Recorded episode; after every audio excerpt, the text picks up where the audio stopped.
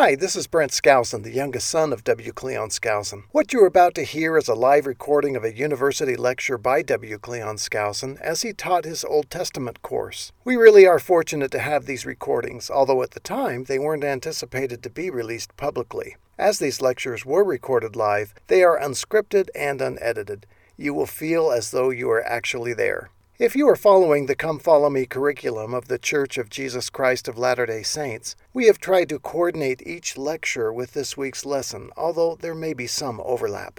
For those interested in the text Brother Skousen and the students are using, it is published as The First 2000 Years, written by W. Cleon Skousen, and is available at bookstores or online at skousen2000.com. Now sit back and join us in the classroom of W. Cleon Skousen. Enjoy! Now, we played our record last time and brought it all to life now so that we really know we're dealing with live human beings. And um, you will have noticed in today's lessons that there are some basic truths that apply to some of our current problems, like women's lib and so forth. And to give you a few uh, basic and tangible perceptions. I want to start out, however, with a little more difficult problem because we've never experienced it. We don't know anything about it. We're told about it, but have no idea what it would be like to have um, a palate and tongue and a mouth that never registers thirst, arms that never register fatigue, legs that never need to have you sit down or lie down, they just don't get tired. Uh, eyes that never get weary, and a body that never needs sleep. You can't starve it. You can't drown it. You can't smother it. You can't shoot it. Now, that's what a human body is like when its temporal laws have been suspended, and your body is potentially capable of that. And our Heavenly Father had to have us avoid that, otherwise, we would have never learned anything in this estate. But our bodies are capable of being made immortal without ever going through the trauma, the terrible agony of ejecting the spirit from the body. They're potentially capable of going through that, not going through death. So you have Adam and Eve in an immortal state. Some think translated, some think resurrected. They were immortal. They arrived in the Garden of Eden President Young says, having come from another planet where they had their beginnings, made of the dust of the earth, but not the dust of this earth, introduced into the Garden of Eden on a prepared earth, and as we mentioned last time, uh, it's entirely possible the preparation may have involved eons, uh, long periods of time, of other life, other times. A little, little difference there, but nobody really knows. The Lord said, I'll tell you, beginning of the millennium, just how I set that up. They arrived here, they went through their, their very probably brief state of existence in total innocence, although Adam was given some priesthood ordinances and some other things before he left the Garden of Eden. And the Lord had to set that up so that these two people who don't know who they are anymore, here, here's a top personality and his bride from the pre existence, Michael, the one that was our leader now not remembering who they are. That's what you call amnesia. Just don't know who you are. You're here, but you don't know who you are. It's a terrible feeling. In police work, we ran into these once in a while. They say, but Chief, how did I get here? How did I get in Salt Lake? And I said, well, I have a, some pictures here in your pocketbook. Are any of these people familiar? No. Is this name familiar to you? No, no, never heard of him.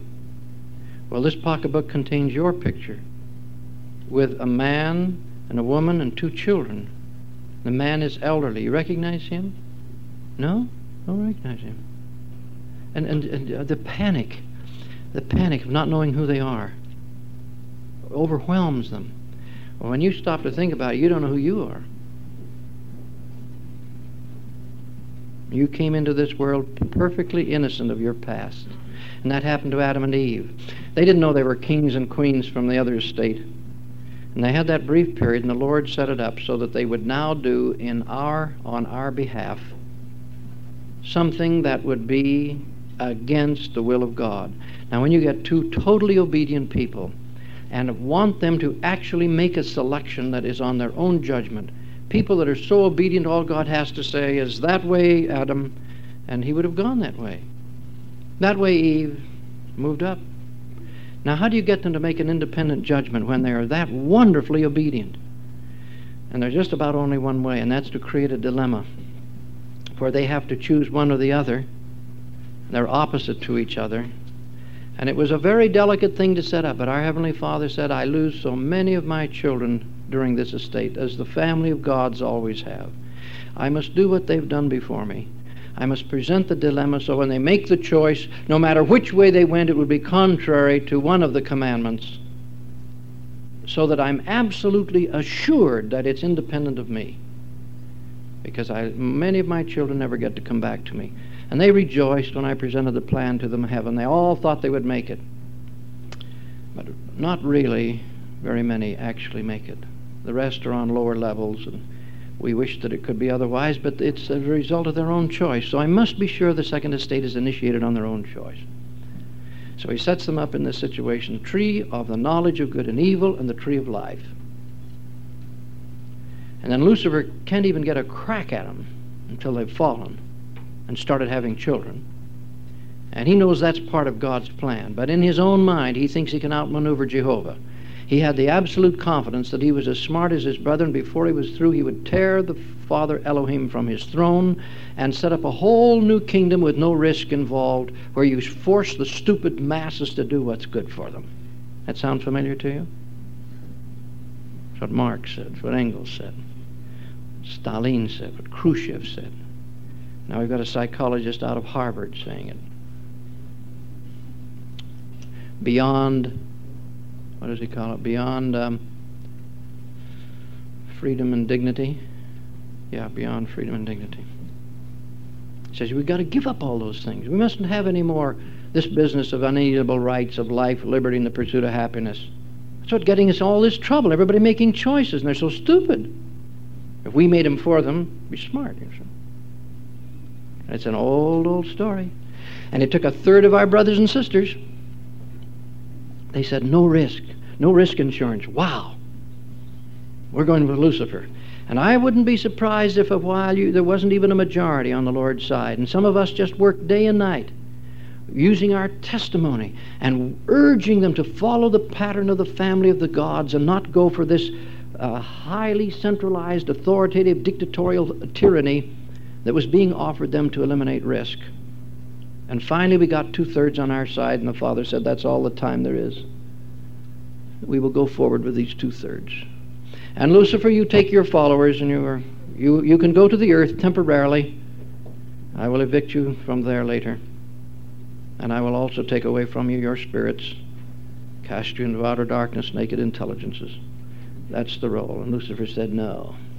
I demand equal time as the eternity. The gods have always had to allow their children to make choices, and when you give me a chance to make my argument, uh, you'll be amazed how many will choose me in the second estate. And Father wasn't amazed. He's gone through this so many times. But he gets a lot of us. Anyway, the Father had to be very careful how he set that up. And Lucifer, not knowing the mind of God, did what had been done on other worlds. He provided the temptation to get the fall initiated so that he could go ahead and they'd have their children, we get those spirits out of heaven. You see, he has no access to them up there or in the spirit world. They're separated from them. He has to get them across over here where he can get a crack at them. And then he thinks he can outwit Jehovah. And this is a life and death struggle between these two uh, super intelligences. And he's trying to get us, and the Savior's trying to help us save ourselves. And the gods are restricted to honoring free agency. They cannot compel us. Lucifer would compel you, but not the Lord. Good question. Since there are other worlds and other programs of salvation just like this one, uh, what is the impelling force to evil on the other worlds? This is what you're asking? All right. Now, the atonement not only covered this world, but all of those that are immediately under the Savior's jurisdiction. We don't know how many or what it is, but this is the, the earth on which apparently the best and the worst were put. And, uh, and the Savior then appeared on this one. I imagine that the other worlds, this is an assumption on my part, are much more bland and compatible, and they kind of go through the program with much less trauma than we do. We've really got a mixture of the best and the worst. In any event, Um, on each of these worlds, what impels toward rebellion? It's inherent in intelligent nature. And a certain percentage of them, particularly as they get up very close to the Father, can't help but tell him he's old fashioned. This is uneconomical. There's a lot better way. Why do you have such a hang up on free agency? Couldn't you just this once take them by the nape of the neck and pull them through the second estate and bring them up on the other side? Your casualty rate is absolutely phenomenal, inexcusable. Don't you have any compassion for them? I'll violate their free agency, but I'll save them. They deserve it. And the father says, My son, you don't seem to understand. The moment that you compel, you introduce the element of revolution in our creations. You see all those things out there? They're all fulfilling the law we've given them because they want to. Not one is compelled. It takes us a lot longer, but it's eternal. They continue obeying us. Your system is inherently self destructive. It puts a time bomb in our creations. It's rejected. On those other planets, um, uh, you mean that are attempting them on other planets? Couldn't say that. Couldn't say that because I don't know. I don't see how any planet could fulfill its purposes without having tempters for our particular group of organ group of creations, right? Lucifer might too. Uh, in fact, Brigham Young says this element of satanical force and salvation is on every world. So they have the same tugs, one way or another. Intelligent beings. Well, what I'm saying is that uh, we, we learn from this and from all that we know about our Heavenly Father's creations that inevitably, as He cultivates a whole host of spirits and brings them up, He finds one of the chieftains among them uh, voluntarily deciding that he's smarter than the Father. It always turns out that way. And they'll challenge the Father. That's what the word devil means, the accuser. You're not doing it right. And there were others that felt the same way, like Cain apparently went through all of the formalities of qualifying for this life. He never quite got over the brink. Uh, so the Lord had to really put him in a situation where he could uh, flush out the, the um, sedition that was in his breast. And he did it and made him a son of perdition. And he said, You really were that from the beginning, Cain. You really were on Satan's side from the very beginning. But you went through the formality. You were entitled to all of this. You got the priesthood. But now you've rejected me after having had open revelation. And you will rule over Satan because you've got a body. You've had a lot more experience. You rule over him. All right, now apparently there are a lot of those kind of personalities uh, uh, in any given group of intelligence. I've even watched it in good people. Somebody takes a position, a firm position, and, and another good person just can't resist saying, but I don't agree. and if he does it in a nice way, you don't get dissension. If you say, oh, that's a lie, that couldn't be true. You're stupid if you think that.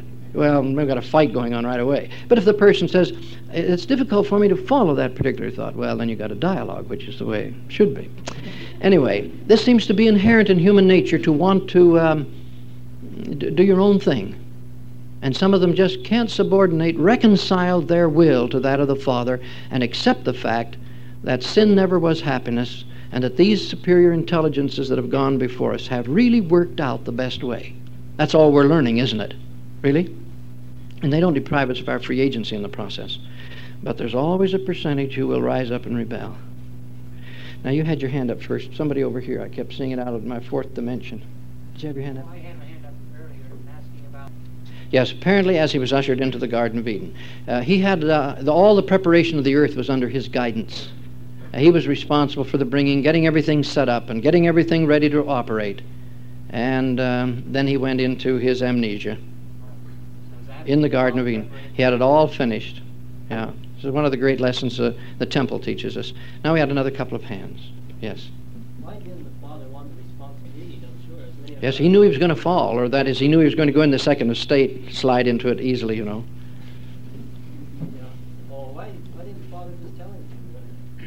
Eat the apple, you'll fall. Then we, as his ch- children, would say, Father, you're cruel.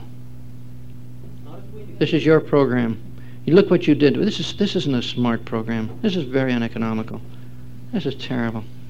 People do that anyway, don't they? Why doesn't God stop war? Why does God allow suffering? Don't they say that?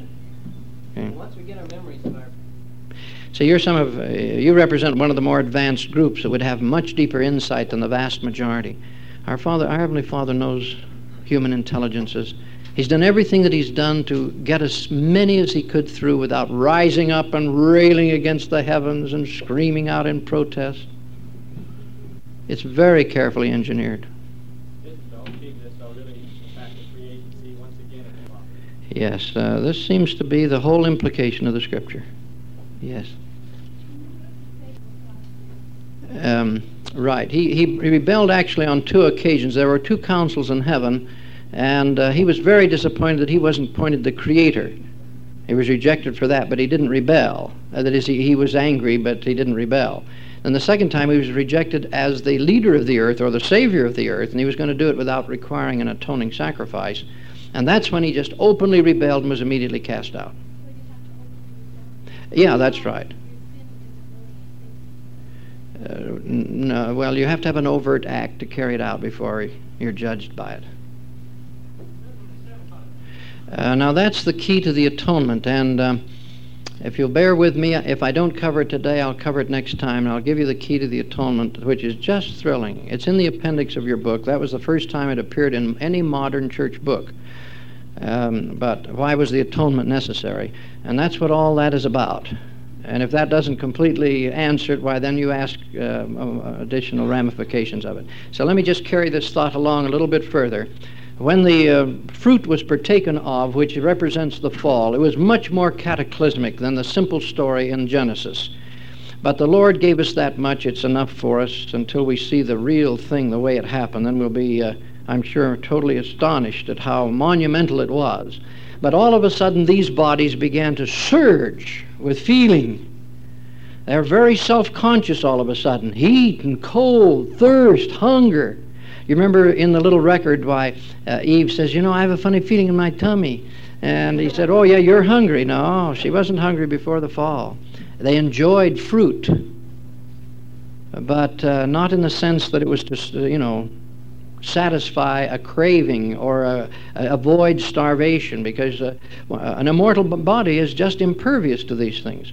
But now, you see, all this surging suddenly comes into the body, and you've got all these nerve endings suddenly coming alive. And the Book of Mormon says that for the first time, their body would interpret good and evil for them. That's too hot, and that's too cold, and this makes me comfortable, and this makes me very uncomfortable, and that makes me bleed, and so forth.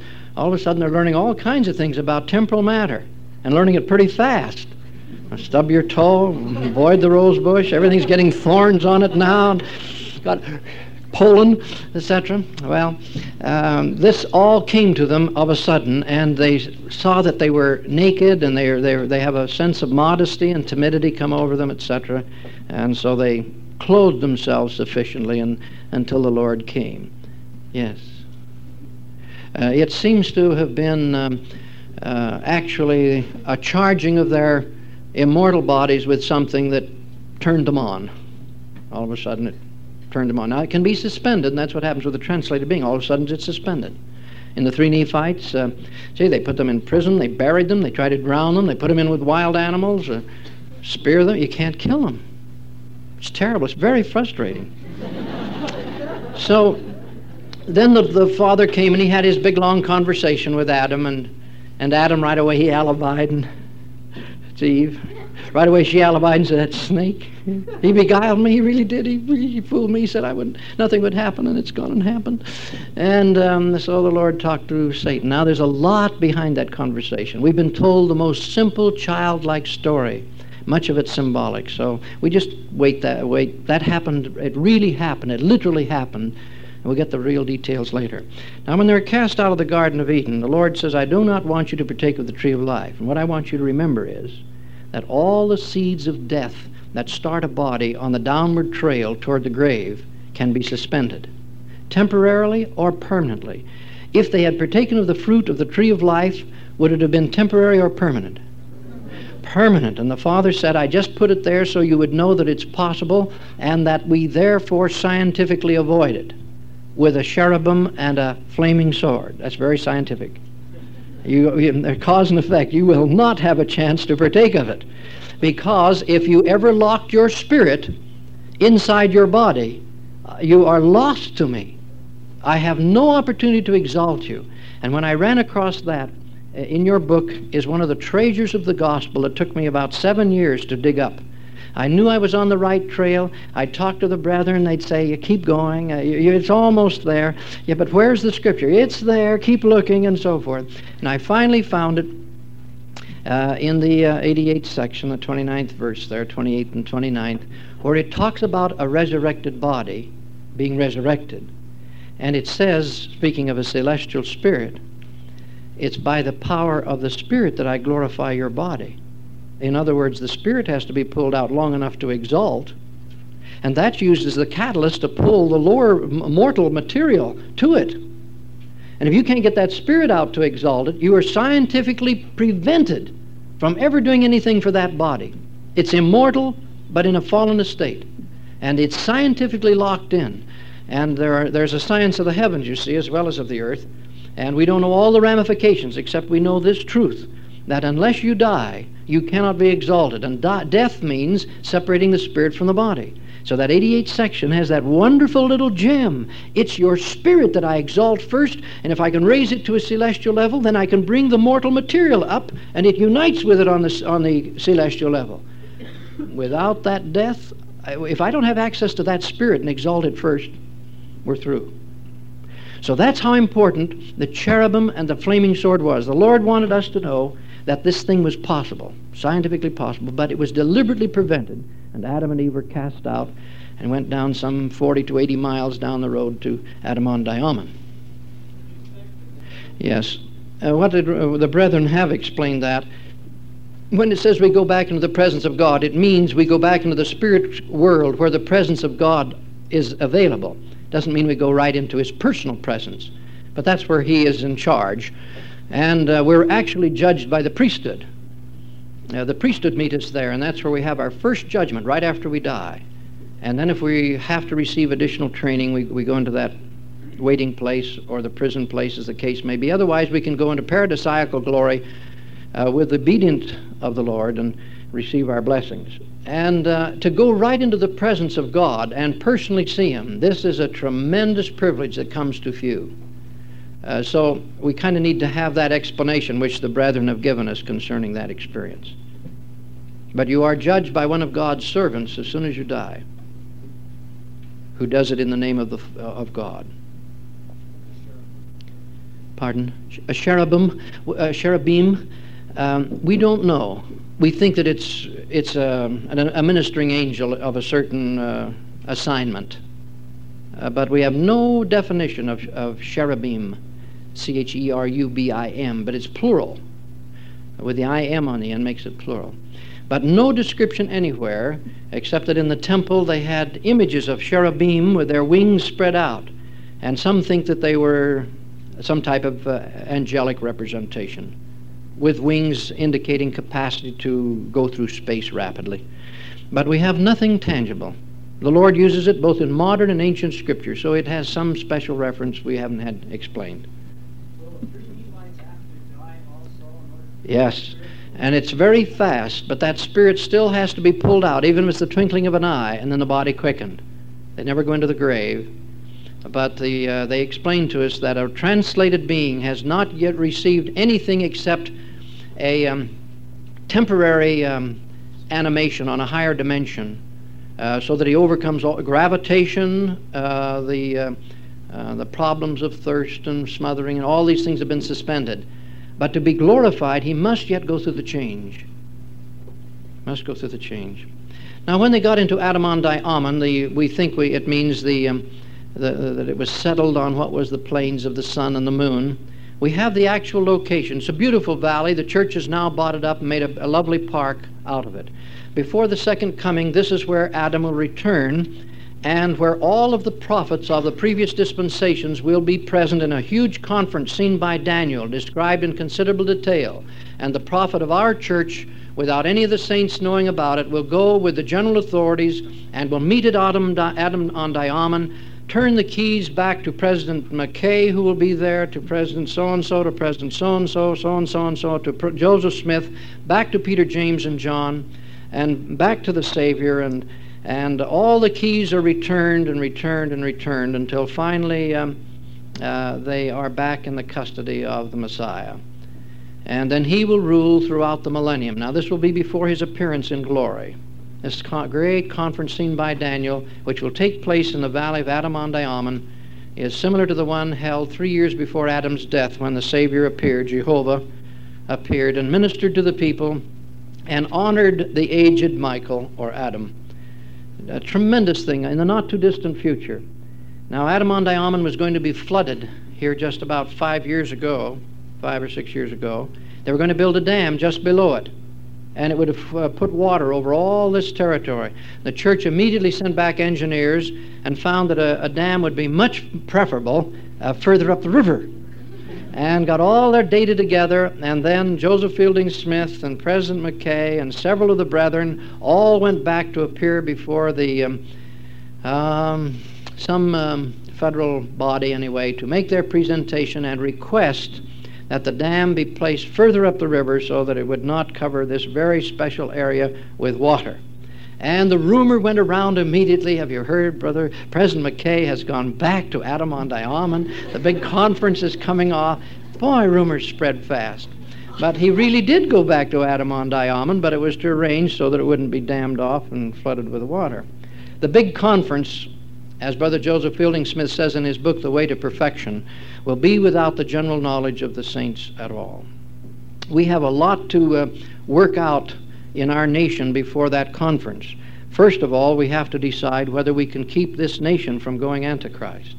If we can, uh, that whole territory will remain intact, and the uh, this nation will be told how to help us build the New Jerusalem and will actually participate in it with all its technology and help build that magnificent city uh, that has to be built in that territory. There'll be a lot of um, tearing down to do before they're building, but when it's all finished, it will be beautiful. And if any of you from Pittsburgh, anybody from Pittsburgh? Anybody from Pittsburgh? Well, if you could have seen the triangle that, uh, don't we call it the triangle? Yeah. Uh, if, you could have seen that in 1930 when I saw it the first time compared to today, you, you would know that we could even build a New Jerusalem in Kansas City. But um, there, there will be some structures come down, that's for sure. Kansas City and Independence, they're pretty close together. Um, Adam and Eve had this very uh, uh, strenuous experience of uh, working out their program. We're quite confident they were taught a lot of things. We're even told they were taught some things before they left the garden. They didn't go out totally ignorant. They were not cavemen, but they were primitive pioneers. And uh, in the full health and vigor at that early stage, Eve probably had her children with the ease, relative ease, that they do, for example, in um, some of the countries where I've been, where an expectant mother feels the pangs, uh, the birth pangs coming, and excuses herself from planting rice or whatever, and uh, and all the other girls say, "Oh, good," and come and tell us when everything's finished, and, and uh, she'll go off by herself, have her baby uh, and uh, knows how to cut the cord and tie it and all the little preliminaries. Maybe one or two of the girls go with her, but I mean, it's something that. Uh, and then the baby is laid in the shade, and um, and she'll be back in the field that day, in some cases. Some cases, and. Um, even today, with our modern women not having to be that vigorous and healthy to have a baby, you know, just uh, casual like, um, my one of my daughters-in-law recently had her baby by uh, what they call the natural uh, method, with uh, very careful preparation, etc. And, and she was, um, I think the baby was born at five uh, in the afternoon, and she went shopping the next day, and uh, had no. Um, she had some. Um, had no shots or anything like that. I mean, she was a entirely natural method, but it was kind of interesting. And I, but I'm sure Adam was right there boy, I'm pretty worried. And see, I was supposed to do this and I was supposed to do that, and hope I remember to do everything. And anyway, that little that little personality survived. Don't know his name. Then some more came, and some more came, and those grew up, and they were taught to mate and have children. The second generation came along, and undoubtedly those boys came and said, uh, Father, um, tell us again, uh, what did mother do now? Tell me about it. Well, now, son, it's kind of a sad story, but it's obvious from the scripture that down through those first two generations, those boys not, could not only get, they couldn't get their answers. Adam just didn't know what was going to happen. Well, well Dad, are we going to die? Well, you've seen the animals die, and I guess ultimately we will too. I don't know. I don't know. None of us have died yet, anyway. But uh, any chance of getting back in the garden? You think? No, I'm sure we'll never get back to the garden. You mean it's got to be like this all the time? What would happen when we die? Don't ask those questions. I don't know. I don't know. I don't know. Shear the sheep. Let's get some wool here for mother. Let's get going. Now you can tell from what subsequently happens that those kind of conversations went on for about two generations. And finally, in the utmost desperation, apparently, Adam and Eve together are kneeling down and pleading with God can't he forgive them and talk to them or something? And they hear that wonderful voice over in the direction of the Garden of Eden that commands them, commends them first for praying. That was nice. Uh, it, it wasn't as intrusive as they thought it was. That was a nice thing for you to do. And I'll tell you now what to do you take the firstborn of your domestic flocks, sheep, goats, and calves. The firstborn is to be slaughtered and put on an altar of uncut stones and burned. Do you understand? Yes. Yes. That's all. Adam undoubtedly looked at Mother Eve. We kill them? We burn them? Yes, said, that's what he said. So you, you go back to these sons and you say, We heard his voice. We heard the voice of God. Oh, great, Dad. What did he say? Well, he said it was nice of us that we tried to talk to him. Uh, oh, great. And what, what else? Are we going back now? Uh, any hope? No, he didn't say anything about that. He just said, kill the firstborn animal of each of our flocks and burn it on a pile of stones.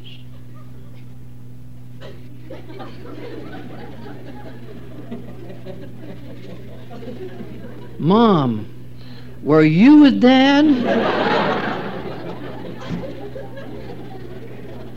now, if you uh, uh, just visualize what it would have been like if it had happened to you. Here you've been challenging your father all these years. He's totally ignorant. All of a sudden, he comes and tells you God has talked with him. Doesn't talk to anybody else but him and Mother Eve. Mother Eve is supporting him. Now, in our next chapter, for your assignment coming up, you have this phenomenal situation where the next time when Adam really gets the information he's been seeking, he's all alone.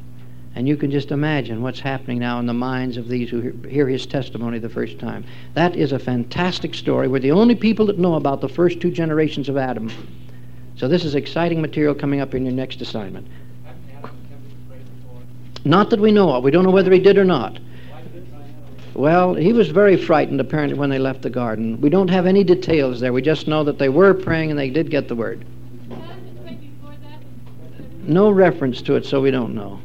All right. We'll see you on Tuesday. And by the way, will you take your favorite seatmate with you and sit down? We will assign seats next Tuesday.